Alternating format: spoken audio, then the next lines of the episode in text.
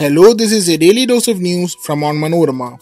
I'm your host Vishnu, and these are the major news stories of the day.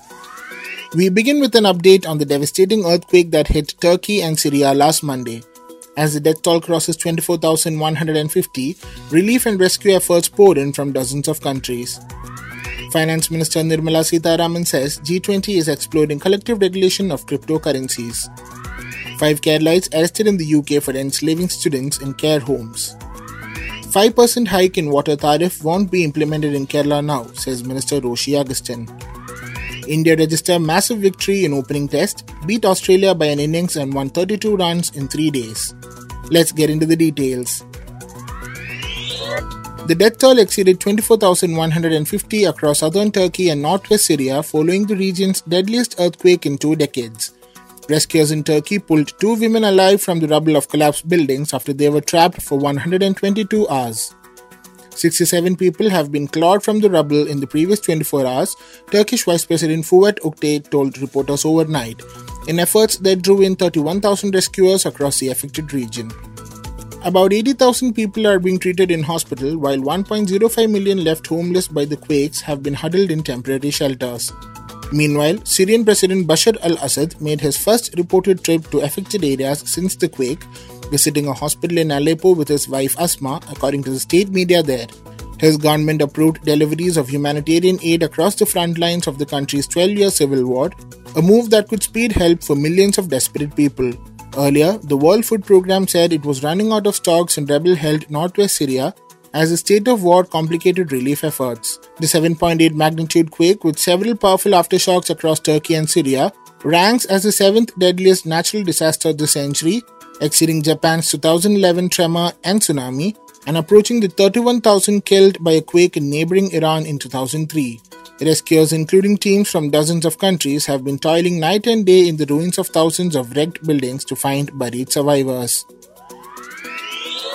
The group of 20 big economies, commonly known as G20, is exploring whether the group could collectively regulate cryptocurrencies, Finance Minister Nirmala Sitharaman said on Saturday. Given the sophisticated technologies involved with these virtual assets, countries must discuss whether a given regulation is needed, said Sitharaman. India is this year's G20 president. Prime Minister Narendra Modi's government has for several years debated drafting a law to regulate or even ban cryptocurrencies but has not made a final decision. Sitharaman said the government is talking with all nations to see if some standard operating procedure can be made to be followed by everyone to make a regulatory framework and if it can be effective. India will host all G20 finance ministers and central bank governors this month. Last year, Modi said a collective global effort is needed to deal with problems posed by cryptocurrencies. The Reserve Bank of India has said that cryptocurrencies should be banned as they are akin to a Ponzi scheme. Five Keralites have been arrested in the UK for labour abuse comparable to modern slavery.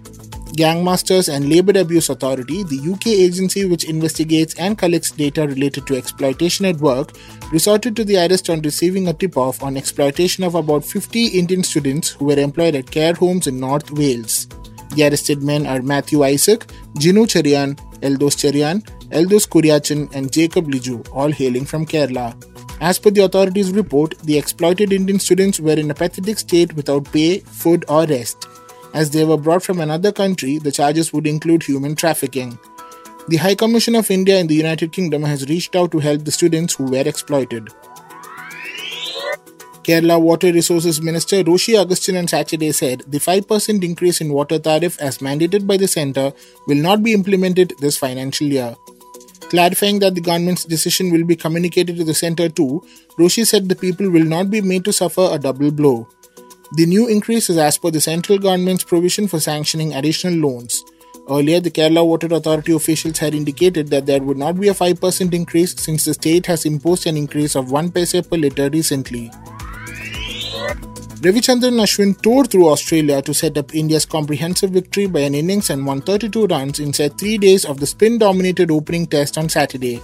Australia had been on the back foot since posting a below par 177 on a treacherous track at the Vidarbha Cricket Association Stadium, where the ball kept low and spun unpredictably.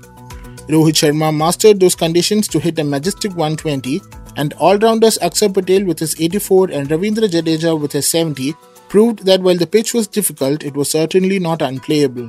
Even number 10 batter Mohammad Shami chipped in with a breezy 37 to help India amass 400 before they were all out on the stroke of lunch, claiming a chunky lead of 223.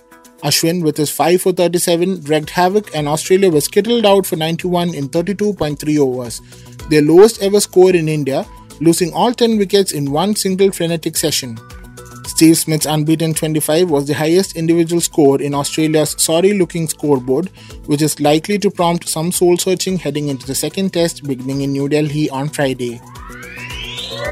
That brings us to the end of this episode. Thanks for listening to Daily News Dose, hosted and produced by me, Vishnu, with technical support by Idea Brew Studios.